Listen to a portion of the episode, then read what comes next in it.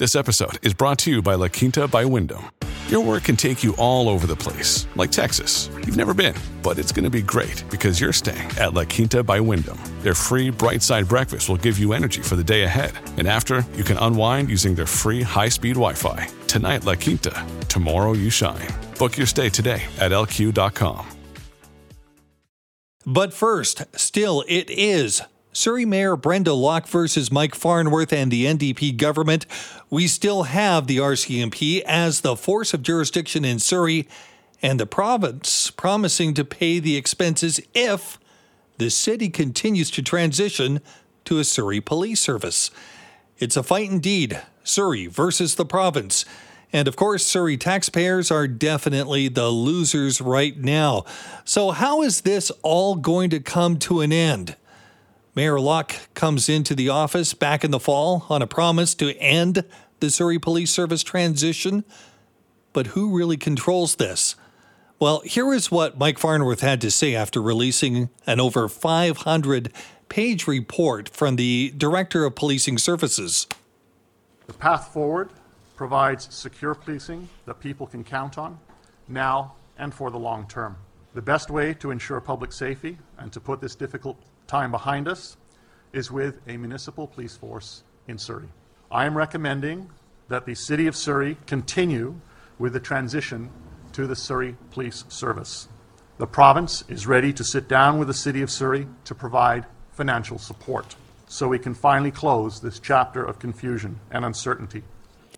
Close this chapter and con- uh, chapter and confusion. Okay. Well, here's what uh, Mayor Brenda Locke has to say. I am profoundly disappointed that the people of Surrey have been used as a piece on the Solicitor General's chessboard. The truth is, the original decision to allow this transition to go ahead was rushed and done without due diligence, and Surrey taxpayers have been paying dearly for it ever since. Okay, there are some of the players, and the fight continues, but who really does have the power? How can we figure this all out? Well, let's bring in Hamish Telford, Associate Professor of Political Science at the University of the Fraser Valley. He also is the author of Engaging Canadian Politics. Uh, good morning, Hamish. Good morning, Bruce. You know, this uh, is one of these stories that just doesn't seem to go away, and I wish it did. I really do. Uh, it seems like such a simple thing at this point to make a decision and just make it, you know, last and bring it into effect. But who has the power ultimately to do that? Well, questions of power are one thing, and we can get into that. I think, you know, normally speaking, we want people to reach a consensus and cooperate. Um, that would be the best way forward. When when someone pulls out a big club and forces someone else to do things, resentments can build, and so on and so forth. So I think that that was the intent of, of Minister Farnworth's decision last week was to recommend the continued transition to a Surrey police force. Let's negotiate that. If you need some help financially, we're willing to to chip in. Um, and of course, he made it very difficult for Surrey to go back to, to the RCMP. So he appears to be hoping for a negotiated settlement here, hopes that, that Surrey will come along. Uh, the new council and new mayor will come along to this idea of continuing the transition and, and putting the issue to rest. Um, if that doesn't work, uh, then I think um, if Brenda Locke doesn't want to negotiate that, if Surrey doesn't want to negotiate that, then I think the ball goes back to Mike Farnworth's court, uh, and he has to decide if he's going to take out the big stick and and force Surrey to do it. My reading of the Police Act is that he could do that uh, if need be. Well, there's consensus and there's also uh, game playing and rhetoric, and it happens on both sides here. But when you take a look at uh, this one from Mike Farnworth, it comes with that swack of free money uh, to help with the transition. Uh, that kind of is like saying, yeah, of course, it's your choice. But uh, by the way, if you make the choice, uh, here's a whole bunch of money to do it. And if you don't go with that, geez, let the taxpayers kind of get upset. Sure. And one of Brenda Locke, yeah, Brent, in the clip that you played, Brenda Locke is absolutely right that the, this idea of transitioning to a, a, municipal force was not well thought out. Um, and and the financial planning for it was not well considered, uh, and it is going to cost Surrey more money, possibly for for a bit less policing as well. But now that the provincial government has said, okay, we will help you uh, with that cost, uh, the additional cost of running a municipal force, it should get down to a regular negotiation and bargaining session. Okay, how much are you going to provide us and for how long? Those really are the questions I think that need answering at this point. And Mike Farnworth sort of gave his opening offer of, of 30 million a year for five years. Um, can, will he go up on that 30 million? Will he protract it further out than five years? Because of course, this is a permanent decision. The, the, the, municipal force is not just there for five years; it's going to be there indefinitely now. Um, using the RCMP, Surrey does get a bit of a subsidy from from the, the, federal government for running police. So presumably, they could hold out for for a longer subsidy from the provincial government to run a municipal force. Hamish, it still seems like a fight fight between uh, previous council and a current council, and uh, we get to that was then, this is now. Uh, this is now is part of what happened in the fall when we had uh, Brenda Locke come in as the new mayor, and she definitely ran at that point on the idea that she would be getting rid of the transition to the Surrey Police Service. So that's where we are now. My read on this whole thing is we now have a situation where she has said, no, no, thank you. And anything else that is said by her or members in favor of what she's saying on council is going to be to back up the position that we're going to keep the RCMP. So it goes back to Mike Farnworth at some point, as you pointed out. And that gets to that police act. Does he have the power to say, fine, there is no consensus here, there is no agreement, it is going to be my previous recommendation, Surrey Police Service. Yeah, before I answer that, you know, it's not just Brenda Locke who gets to make the decision, right? It's Surrey City Council. So she may stick to her guns throughout this, but in the vote after the last election, it was a 5-4 split on city uh, city council. So if somebody from the other side defects from somebody who previously supported her position in light of the new position of the provincial government defects, uh, then the council has made the decision, and Brenda Locke is left in in minority. But assuming council hangs together on their original position of, of last fall, then we have to go back to the act. And under normal circumstances, municipalities are supposed to create a municipal force or enter into an agreement to use the RCMP with the provincial government. But when we look at Section 4 of the Act, and I will read it to you, despite what I've just said, on the recommendation of the minister, the lieutenant governor and council may make regulations to enhance, provide, or reorganize policing and law enforcement in any or all areas of British Columbia, including without limitation in any or all municipalities. That sounds to me like the minister does have the power to to direct Surrey uh, to adopt a, a municipal force if they're not willing to negotiate that. That would be a very strong position the minister would have to take. I don't know if Mike Farnworth is prepared to take that position. The other would have been easy uh, if uh, if Brenda Locke said, "Well, it's not what I want, but uh, I hear what he's saying, and uh, we'll take the money and run." Um, but with this, is there any possibility Surrey could come back and say, "I see the act, but our interpretation is this, and we're prepared to go to court"? Sure. Um, you know, that's what lawyers are in the business for. You want to make that argument? You can certainly find a lawyer who will argue that case for you. And of course, the provincial government would get its own lawyers. And, and I'm not a lawyer, so so my, my reading of the act is is not a legal interpretation. Um, but uh, one would hope that it wouldn't go to court. Um, you know, I think most people reading the situation now thinks that the provincial government has created a situation where Surrey has to negotiate. If the mayor doesn't see that, maybe someone else on council will see that. Uh, and and council will make the decision, uh, and as I say, leave the mayor in the minority. Oh, well, thanks for your insight on this. And it looks like it's going to continue to be expensive and try the patience of those living in Surrey. Uh, Associate Professor of Political Science Hamish Telford. He's with the University of the Fraser Valley. Thanks so much and uh, appreciate your time this morning. You're welcome, Bruce. And this is Bruce Claggett in for Mike Smith. A topic that has emerged this week may be a little bit more nuanced than we thought at first. The topic is expenses and our MLAs or politicians in general. And it's come up as we learn more about Vancouver West End MLA Spencer Chandra Herbert, residing in Collingwood of all places. but living in Vancouver, of course, in his riding. Or is it the other way around when it comes to residing and living?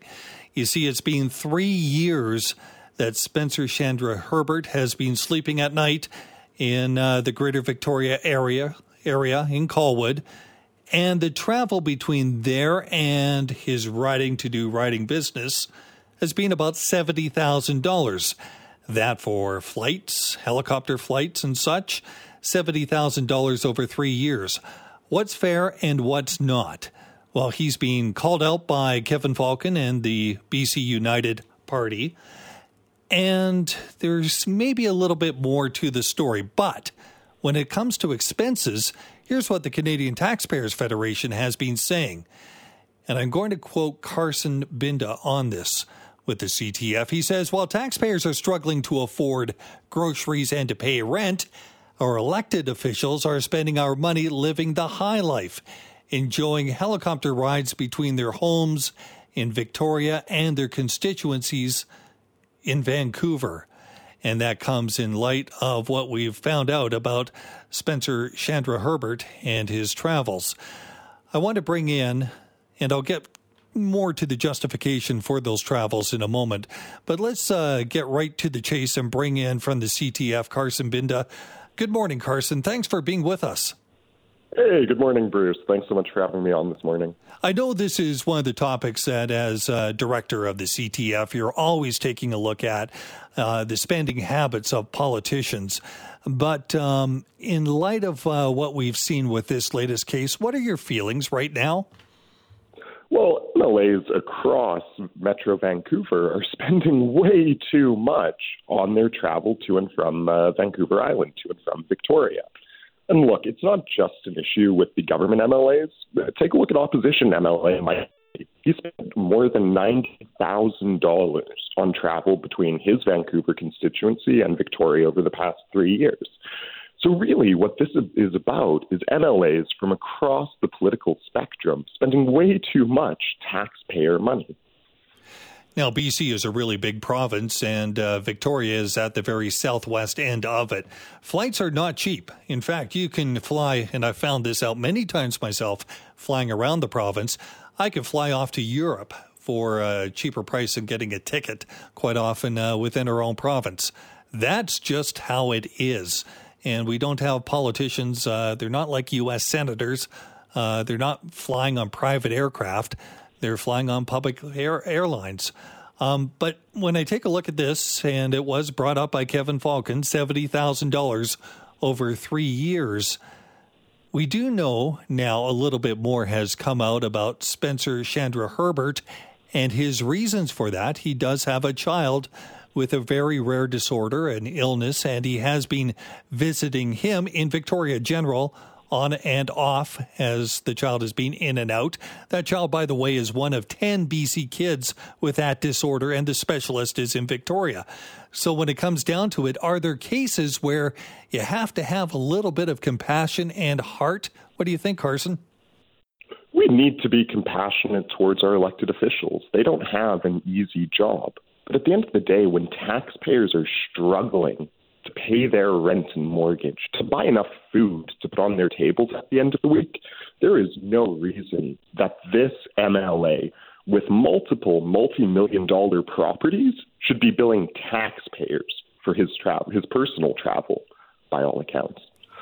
He, we know that he flew multiple times same day round trips between his home in Victoria and Vancouver on, on Helijet, riding helicopters above his struggling constituents, spending tens of thousands of dollars on that kind of travel. It is tragic that this MLA's uh, family is experiencing such hardship right now, but that's no justification for misusing the taxpayer credit card.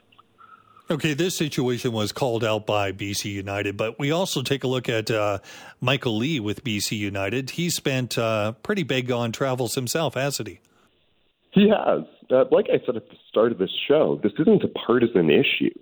MLAs from across BC's political parties are spending way too much living the high life while their constituents are struggling.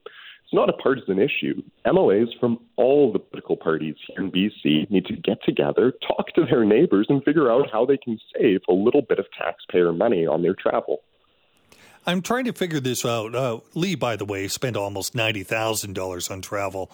Uh, that according according to what he's disclosed, uh, thirty thousand eight hundred in 2021, thirty two thousand the following year, and twenty six thousand uh, last year. So that's for three years. You divide ninety by uh, by three, it's uh, what 30, 60, 90, $30,000 a year about. Uh, that's a lot of money for travel, even, uh, you know, at higher prices uh, to get around the province, isn't it? It is. And you mentioned earlier that we've got a big province. Both Michael Lee and Spencer Chandra Herbert are Vancouver area MLAs. There's nothing stopping them from driving down to Tsawwassen and hopping on the ferry for $18.50 there's no reason for them to be taking expensive helicopter rides and seaplanes back and forth from Vancouver to Victoria Harbor when they could save taxpayers tens of thousands of dollars by taking the ferries like normal British Columbians do. And that's the interesting one because there are, in fact, professionals living in uh, Metro Vancouver and traveling to Victoria for work.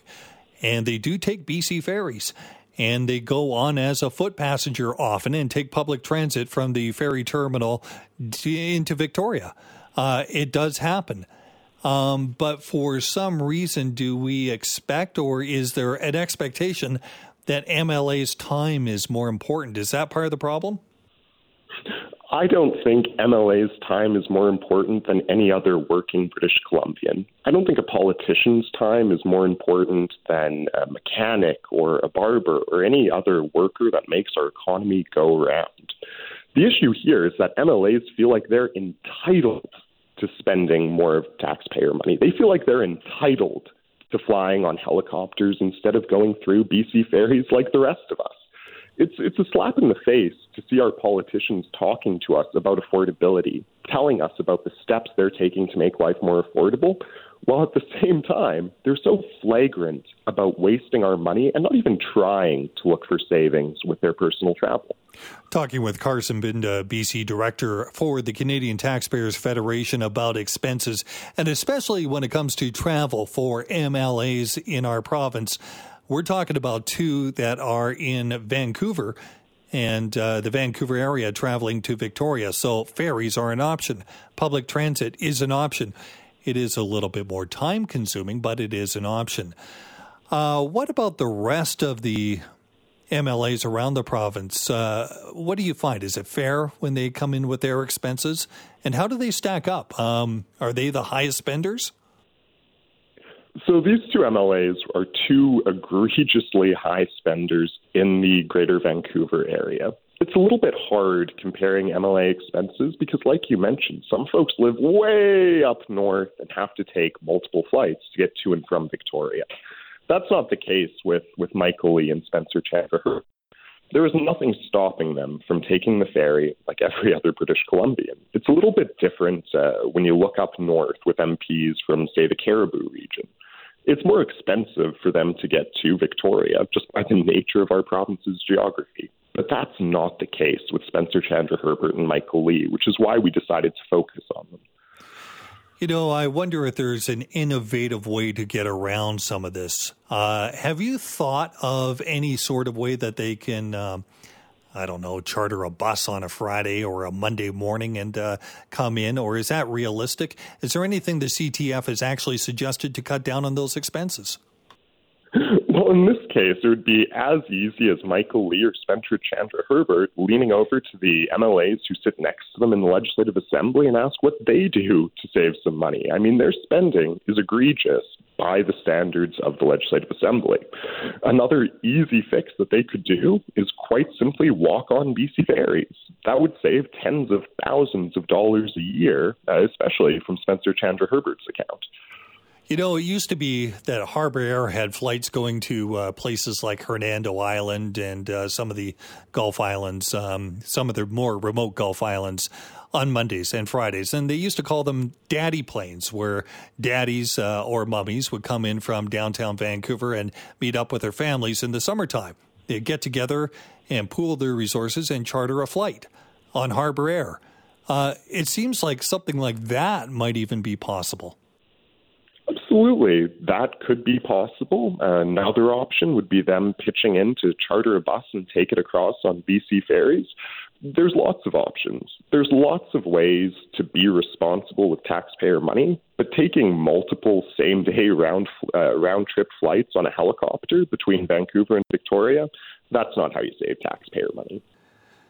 Mike is off today. I'm Bruce Claggett in for him. We've been talking with Carson Binda with the Canadian Taxpayers Federation about those expenses for travel and things like that for our MLAs, like $30,000 a year if you happen to be a Vancouver area MLA going to Victoria.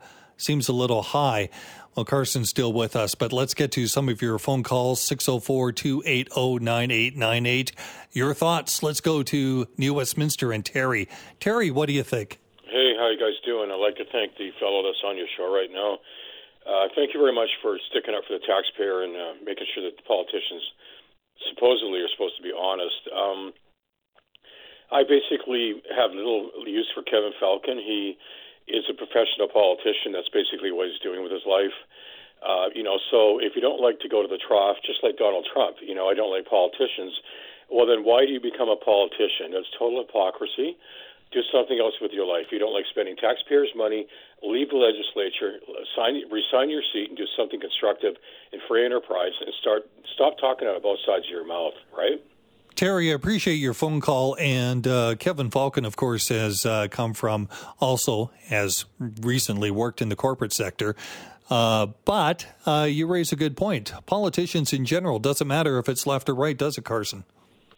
No, politicians from across the political spectrum have a huge issue with wasting taxpayer money. And that's exactly why in our press release we mentioned two MLAs. Uh, one from the BC United, the opposition caucus, and one from the government caucus, because this isn't a partisan issue. Politicians waste money. It's like the law of gravity.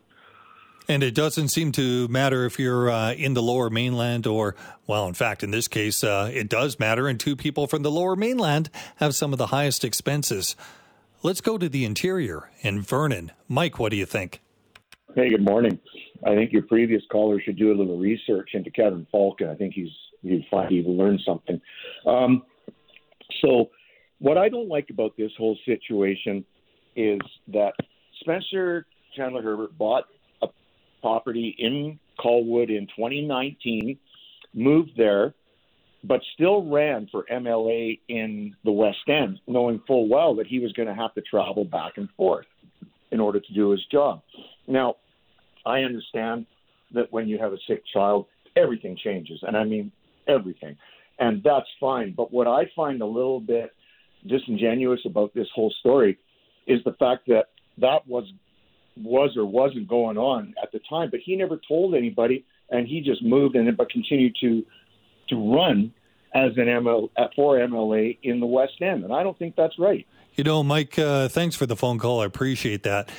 It's interesting because we're here sitting talking about a family situation where we do have a sick child, and I don't know where privacy uh, comes in there. But if I d- did have a child that was sick, I may want to keep it private myself. But that being said, when it comes to taxpayer money and uh, how you expense it, it's a real difficult one. Let's see if we could get in one more call from Bob in Surrey. Bob, how are you? Yeah, hi. I want, I want to thank him for bringing up this point. I'm sure that 95% of the constituents in both of these ridings, of the uh, United Party and of the NDP person, they have no idea that this is going on.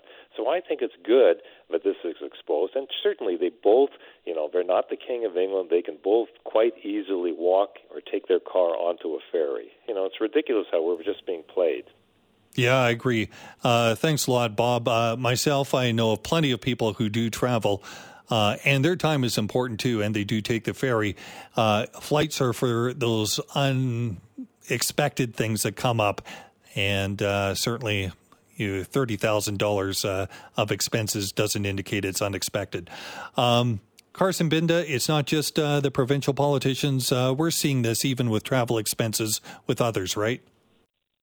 Absolutely. I mean, Justin Trudeau was down in Vancouver over uh, over Chinese Lunar New Year, And some FOIs by Bob Mackin showed that he spent more than uh, $50,000 on jet fuel for a quick uh, two hour visit to Vancouver. So, this entitlement, politicians thinking that they are owed taxpayer money to go on vacation, it's, it's disgusting and it's gone on far too long. Well, we thanks. Yeah, and it oh. has gone on far too long, and we continue to hear these stories, and it continues to come up. And I do thank you for your time, Carson. Have a great morning, great weekend ahead. Thanks, Bruce. You too. Thanks for having me on. At Evernorth Health Services, we believe costs shouldn't get in the way of life changing care, and we're doing everything in our power to make it possible. Behavioral health solutions that also keep your projections at their best? It's possible pharmacy benefits that benefit your bottom line? It's possible. Complex specialty care that cares about your ROI? It's possible. Because we're already doing it. All while saving businesses billions. That's Wonder made possible. Learn more at evernorth.com/wonder. Bruce Claggett in for Mike Smith. Mike off today. I'm in the chair. Uh, coming up this hour, we're going to be talking a little bit more about gas prices. Did you notice at the pump a slight break for me this morning coming in? Oh, just down ever so slightly, about a buck 79 from the buck 82 ish. Uh, what about the summer? Summer is a time that uh, gas prices usually go up historically. Well, Dan McTeague is going to be joining us. We'll talk about uh, the move ahead and what he expects to see in terms of what we're going to be paying at the pump. That's coming up this half hour. Also, are you going to stay up late tonight or get up early tomorrow morning? It is the coronation of King Charles III, and that's going to have a lot of people wondering what the new phase of the monarchy is going to look like. King Charles III, how do you stay relevant? How do you connect with people? How do you make sure your message lands? We're going to be talking about that later on this hour. But first, talking about money, did you notice this? If you're in Vancouver, you no longer have to pay that 25 cents extra for a single use cup. So, your cup of coffee that you get in a paper cup or uh, your plastic cup for pop. Uh, you no longer have to pay that extra 25 cents. Did you notice it to begin with? Are you going to notice it now? Now that as of May 1st, the rules in the city of Vancouver have changed. To me, this all seems like a bunch of silliness, but let's bring in Ian Tostenson, the president, CEO of the BC Restaurant and Food Services Association. Ian, possibly you have a different take on this, but uh, this whole thing, 25 cents in the first place, just seemed like uh, complete nonsense to me. Your thoughts? I agree with you. Um, it was so poorly uh, introduced into the marketplace.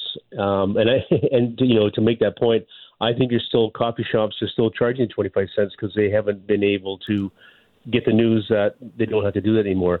So it, you know, it was it was really misguided, and it was hard because it was um, 25 cents, and then people go, "Where's 25 cents going to?" It's going to the business, and then people say, "Well."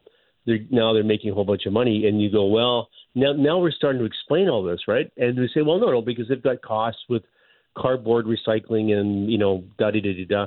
It didn't make any sense. The other side, though, um, is that people were just kind of hitting their cards, their debit cards, their credit cards, and a lot of people said they didn't notice the 25 cents. So, what was the point of this? We, we looked at it for about a year. No one had any data to suggest that it changed anybody's behavior.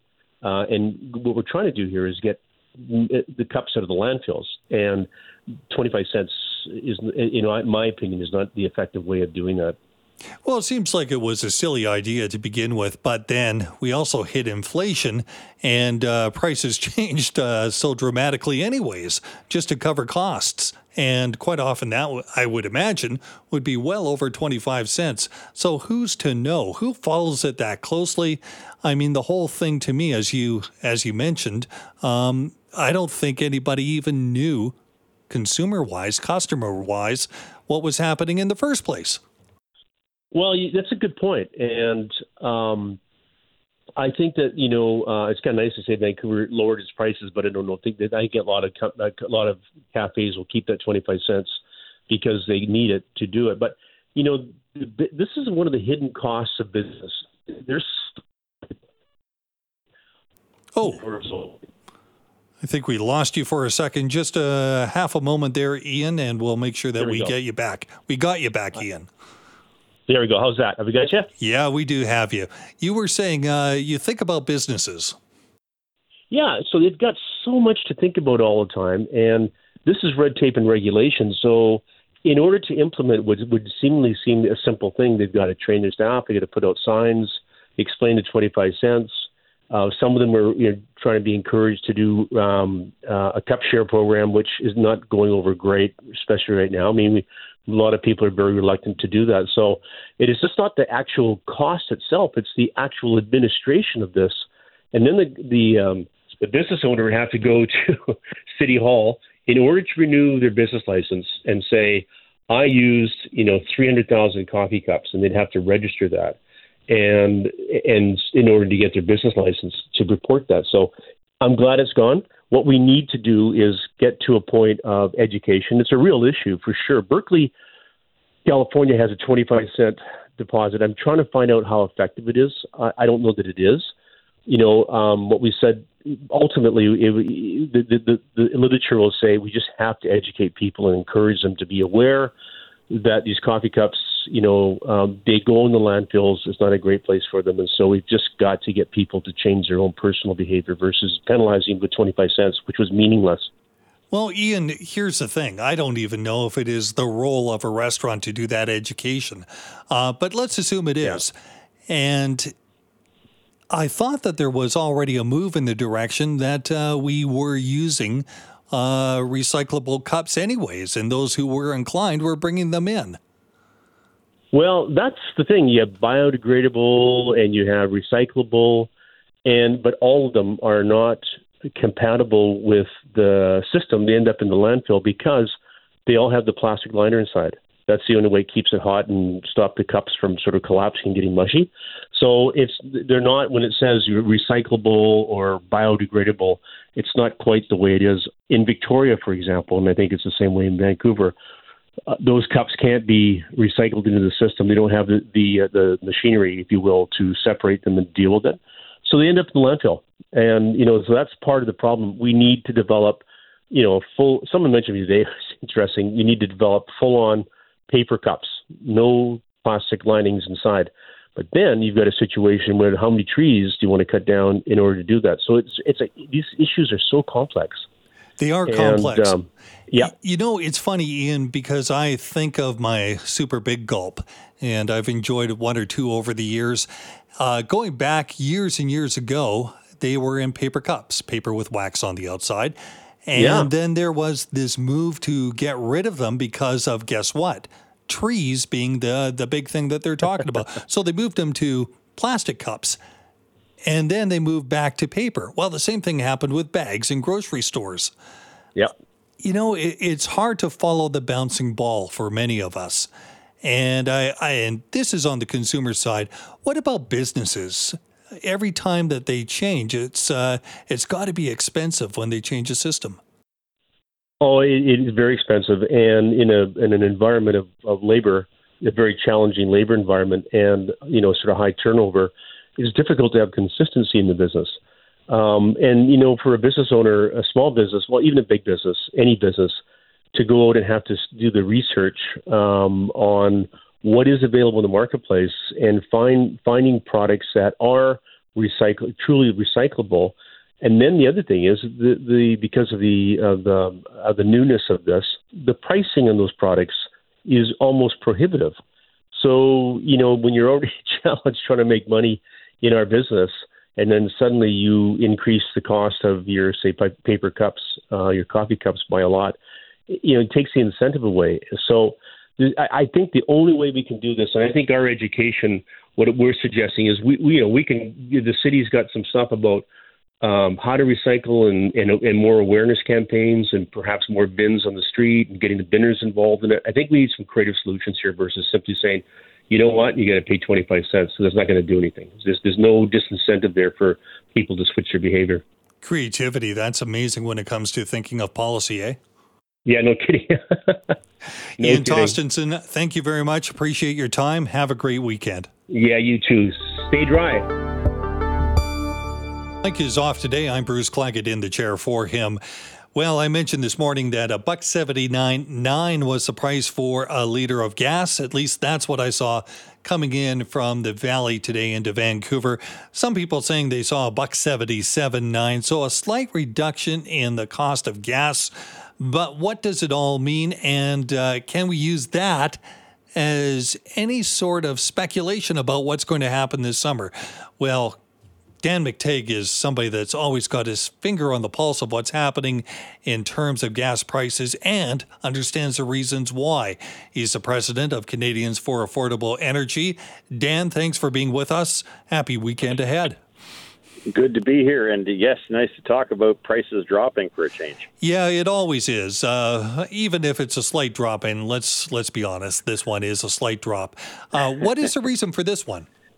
Uh, well, this is uh, you know an alternative to what would have been a surge towards the dollar ninety range, uh, as opposed to uh, where we are today, uh, and much of it due due to uh, U.S. Uh, nervousness over the banking crisis, over the debt ceiling in that country, the U.S. Fed raising uh, interest rates. Uh, you know, continued good news on the labor front there. Uh, I suspect even to a lesser extent here in Canada with gas prices. Uh, sorry, with uh, labor uh, uh, numbers looking pretty good, but that's considered very bad news uh, because it, uh, it's likely to lead to inflation, and of course, that just means a greater probability of higher interest rates as the U.S. Fed is fighting. Uh, well, call it what it is the Inflation Reduction Act of uh, the Biden administration, uh, which is pumping a lot of money into the economy, trying to fight it with uh, with higher interest rates. Pretty pretty common, uh, or rather uncommon situation that we're seeing for this time of year uh, and it's uh, it's led to depressed energy, oil, and of course other uh, uh, prices, commodities have been affected. So uh, I think for the short term, Bruce, um, expect the unexpected, which is lower prices, but uh, this will correct itself, and when it does, we're back to two bucks a liter. Dan, you haven't used uh, the D word, devaluation or dollar, um, but no. I think that's what you're getting at when you list some of those factors. The U.S. dollar has taken a big hit. Um, it's not just a hit uh, against the Canadian dollar; it's an international hit. Uh, when the U.S. dollar does take these dives, do we see the benefit? Is that what you're talking about? Well, we do see a benefit if the U.S. dollar falls relative to the value of uh, other currencies, especially Canada. Canada, unlike most other currencies, is uh, not just hooked to the U.S. Uh, economy and to that currency, and all of our commodities are pegged, based on it. We're also still its largest trading partner, so one would think that there should be some kind of equilibrium between, you know, uh, what we're, uh, are the value of our loonie and, of course, their uh, their greenback uh, but that's not happened, and it's unusual given that we have in the past benefited from the protection of the petrodollar. That uh, is no longer the case. There's a variety of reasons for that, but notably uh, the uh, blockage of pipelines, our inability to get uh, products to market. We don't have a lot of things that the world finds attractive, and therefore, if you're not attracting capital, uh, your uh, your dollar takes a bit of a hit. What does that mean? Well, forget uh, all the other stuff. I can speak very specifically to energy an additional 28, 29 cents a liter. So that's kind of what we're at. And uh, unfortunately, those who think it's a great thing need to look at their pocketbook a little bit more often because that uh, does have an impact right across the uh, right across the economy. Hey, Dan, so bottom line right now, if you were to take a look at all the factors you know and some of the factors that we may not know, what is your prediction heading into the summer? Uh, for gas, which would be like a buck eighty a liter right now. Are we going to see it uh, a lot more? And if so, how much more by like July or August? Yeah, look, fundamentals don't work anymore. They haven't worked in some time. Uh, markets are a little weird. Uh, but under normal circumstances, we, sh- we would be at 210 a liter uh, by uh, the May 24, just after the May 24 weekend. This time last year, you were paying about 230 for a liter of gasoline the the fact you're at 177 to 179 uh, is really a function of uh, nervousness in the markets, and uh, it looks like the future must at some point recognize fundamentals. Uh, supply is tight, demand is, surging, uh, especially given these, relatively speaking, across North America, lower prices. So I would uh, I would think in the uh, in the longer term, as we head towards summer, uh, bet on a you know a correction to the upside, at least 25 cents a liter and I would expect that to happen sometime in June, assuming, of course, we don't go into some kind of global recession and uh, traders, uh, energy traders, can uh, can find their footing again and stop being nervous about things that have nothing to do with fundamentals. it's funny. Uh, I don't know what to wish for. Uh, the uh, the caveat there, or uh, the caveat that comes with uh, a lot more harm. It's hard, uh, really, when you start to take a look at it. Not necessarily for gas, but some of the reasons for a drop in price might might actually be pretty bad news. Well, yeah, I think it's underlying it is a weaker economy and a weaker outlook. Um, so yeah, we uh, we can celebrate saving a few pennies at the pumps, but uh, you know if we don't have a job or we don't have the investment climate or we can't get a loan to do our business, those kind of things do have uh, much wider uh, impacts on uh, on our bottom line. So, I mean, here's where I, I do think we could see some relief, and that's if I compare year over year prices, average in Canada this time last year about a buck ninety, uh, now at about a buck sixty. Uh, that's going to show up in terms of next month's stats can report, and it may very well be helpful in terms of getting the, the Bank of Canada to uh, loosen up and perhaps not uh, commit to any further increases at the very least in terms of interest rates. Uh, and in fact, uh, may very well have to look at uh, decreasing those interest rates, uh, not because the money supply has been expanded by the federal government, but also because the inflationary effect of energy uh, seems to have waned uh, considerably compared to, uh, say, this time last year. Even if it doesn't put me at ease, I always love your uh, explanations and your expertise. Dan McTeague, thanks so much. Always a pleasure, Bruce. Have a great weekend. And it's Bruce Claggett in for Mike Smith. Well, first time in 70 years, a British monarch is going to be coronated. Uh, the coronation is set for tomorrow morning 11 a.m. It starts on in London time. That means if you want to watch it, you will be getting up very early in the morning, our time, to catch this with the time difference. But it also begs an obvious question, and I'm going to say this when more people are looking toward what King Charles III is going to be doing in the next uh, months, years ahead. But is Charles really just a placeholder? And is the real excitement looking toward his heir, Prince William? And is Prince William, the Prince of Wales, going to be the one that really makes the difference? Well, these and other questions are certainly going to be coming up, but uh, we'll get to them right now and uh, let's bring in Bruce Hallsor of the Monarchist League of Canada. Bruce, uh, thanks for joining us. And I know it's unpopular to talk about this uh, with the coronation coming up, but with three in 10 Canadians saying they're not going to be watching it, uh, one might ask is, uh, is Charles III really the person to be heading into 2023 and beyond? Well, Bruce, of course, the point of the monarchy is that it's not a political office. And we don't follow public opinion polls month after month and wonder what if. The whole point of the monarchy is that it's a long-term institution of continuity and stability that that uh, we're blessed with, and uh, individual polls don't matter. I, I, will say this though, you know, I've been a supporter of the monarchy my whole life, growing up in British Columbia, and at many many times during Her Majesty the Queen Queen Elizabeth's reign, she was lower in the polls and then higher in the polls and then lower in the polls again. And it really didn't affect anything in the long run. And I don't think uh, that the fact that some people, a lot of people might not want to get up at one in the morning to watch the coronation is indicative of much. I think that uh, the next time the king comes to British Columbia, there'll be big crowds out to see him, and there'll be a joyous occasion, as there always is. Oh, without a doubt. And you're going to get that with any monarch, I think, uh, coming in. Um, but let's look at Charles III and what he's going to be doing because he's not going to be his mother. We know that. And there was a great amount of comfort my whole life in Elizabeth II being the monarch.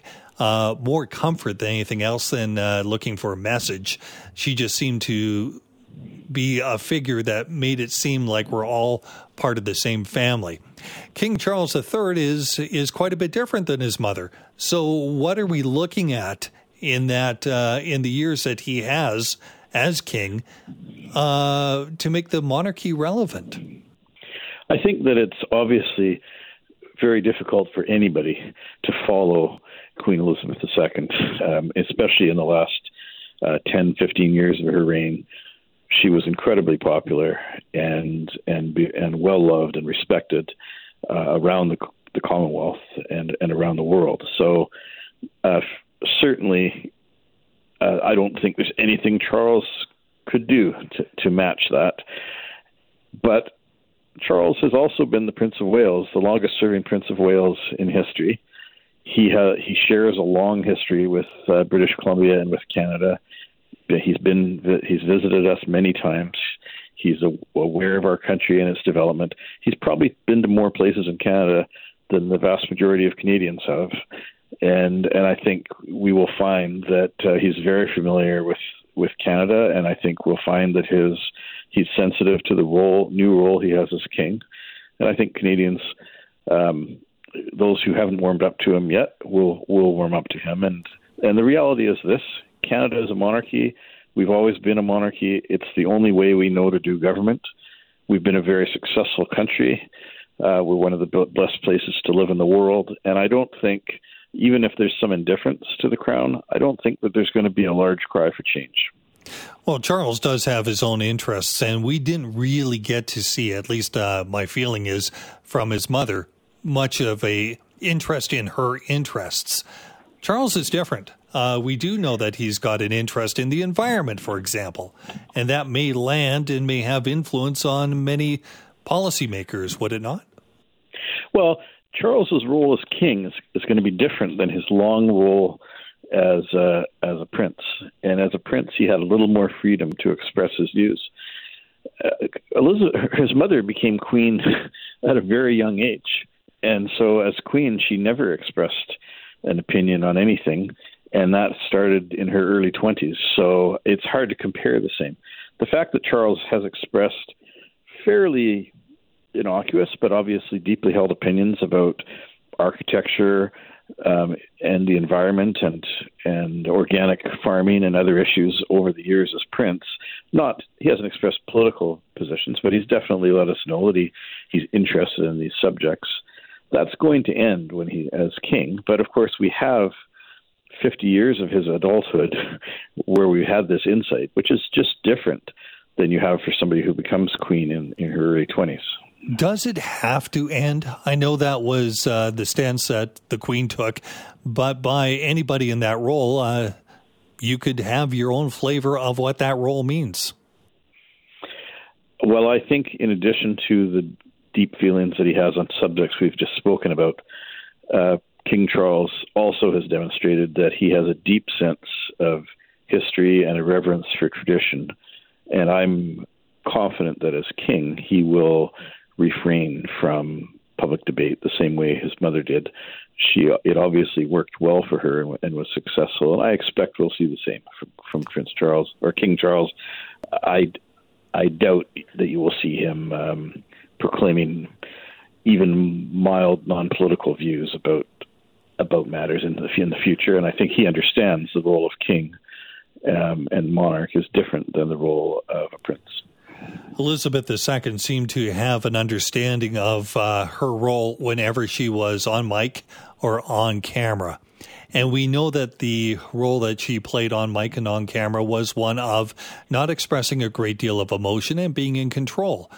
That's not always the case with Charles. And I think of that famous incident on YouTube uh, mm-hmm. with the pen and signing, you know, where he's signing a document and the pen is uh, not working and he gets ink all over his hand and uh, throws a bit of a temper tantrum.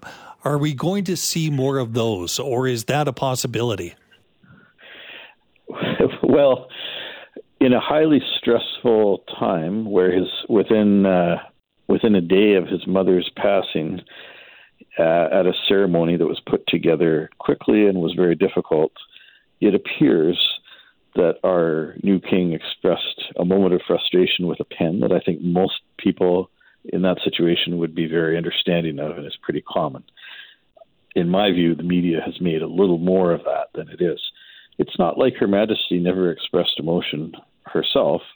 I remember when uh, there was a fire at Windsor Castle, and yeah. and she was quite emotional and she went through an annus horribilis uh, some years ago, and her popularity waned as a result of that. I think those are um, natural human emotions that people have. I think generally people forgive those kind of of incidents that happen, and they're uh, they're in the long run not going to be relevant. I do think that Charles will be a steady hand, and he understands what the role of the monarch is, and I think uh, he will grow into the office. Let's get to that question: relationship with his kids. How is that going to change? Well, he appears to have a very good relationship with his oldest son.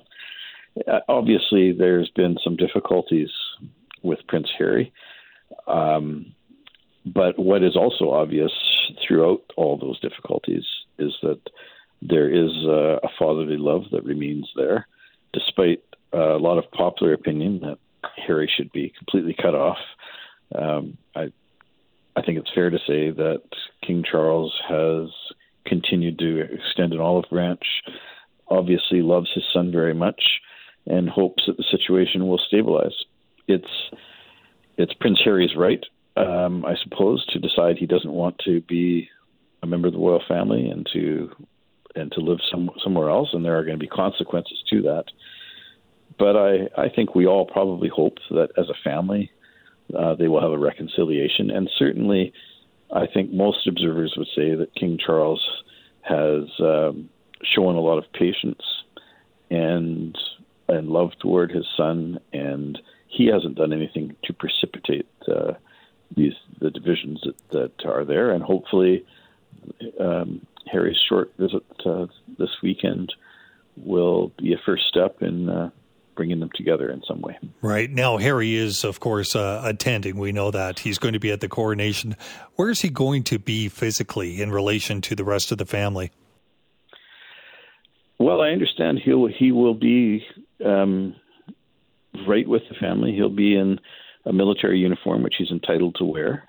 Um, as a veteran, and bec- uh, he gave up a lot of his military patronages, but he still has the right to wear that as a, a, a veteran himself. And he will be at Westminster Abbey, uh, seated with the family in close proximity to his brother.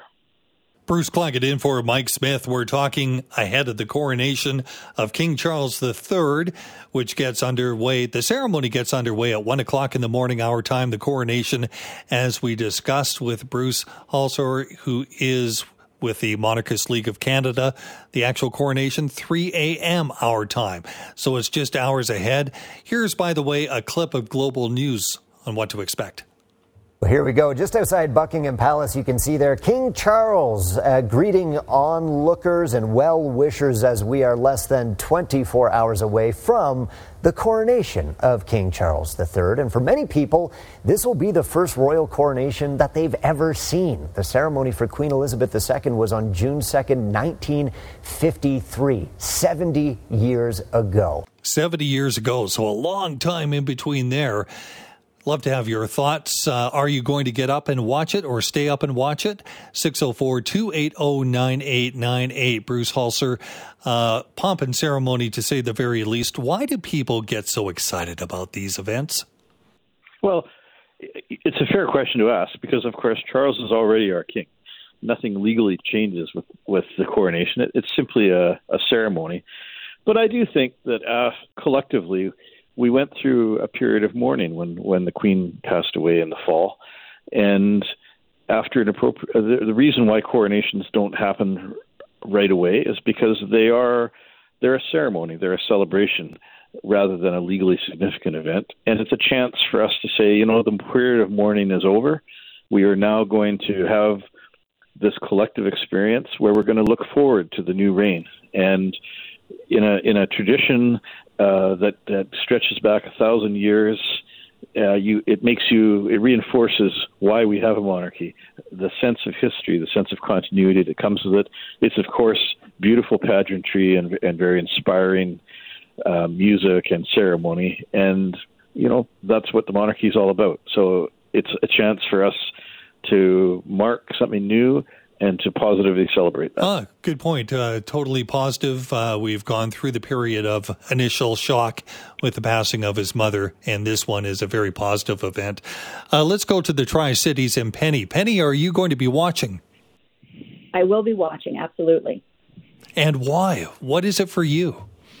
Well, uh, just it's history making. Never seen a coronation before, so that's uh, a big deal.